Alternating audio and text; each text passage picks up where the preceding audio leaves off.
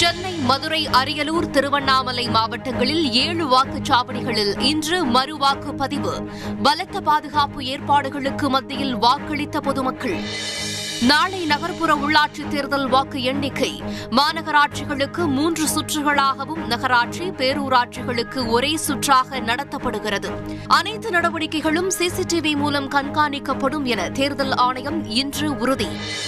வெற்றி கொண்டாட்டங்களை குறைத்துக் கொள்ளுமாறு திமுக தொண்டர்களுக்கு முதலமைச்சர் ஸ்டாலின் வலியுறுத்தல். திமுகவுக்கு ஆதரவாக செயல்படுமாறு அதிகாரிகளுக்கு வாய்மொழி உத்தரவு என எதிர்க்கட்சித் தலைவர் எடப்பாடி பழனிசாமி இன்று குற்றச்சாட்டு.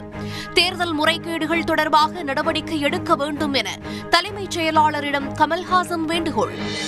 இலங்கை கடற்படையினரால் கைது செய்யப்பட்ட இருபத்தியோரு தமிழக மீனவர்கள் இன்று விடுதலை.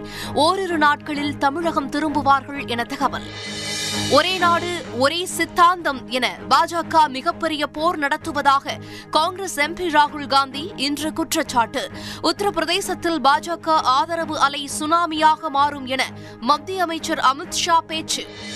கால்நடை தீவன ஊழலின் ஐந்தாவது வழக்கில் பீகார் முன்னாள் முதலமைச்சர் லாலு பிரசாத் யாதவுக்கு ஐந்து ஆண்டுகள் சிறை. அறுபது லட்சம் ரூபாய் அபராதமும் விதித்து ராஞ்சி சிபிஐ சிறப்பு நீதிமன்றம் இன்று தீர்ப்பு. உலகின் நம்பர் ஒன் செஸ் வீரர் மேக்னஸ் கார்லிசனை இன்று வீழ்த்தினார் தமிழக வீரர் பிரக்ஞானந்தா. தொடர் வெற்றிக்கு முற்றுப்புள்ளி வைத்து அசத்தல்.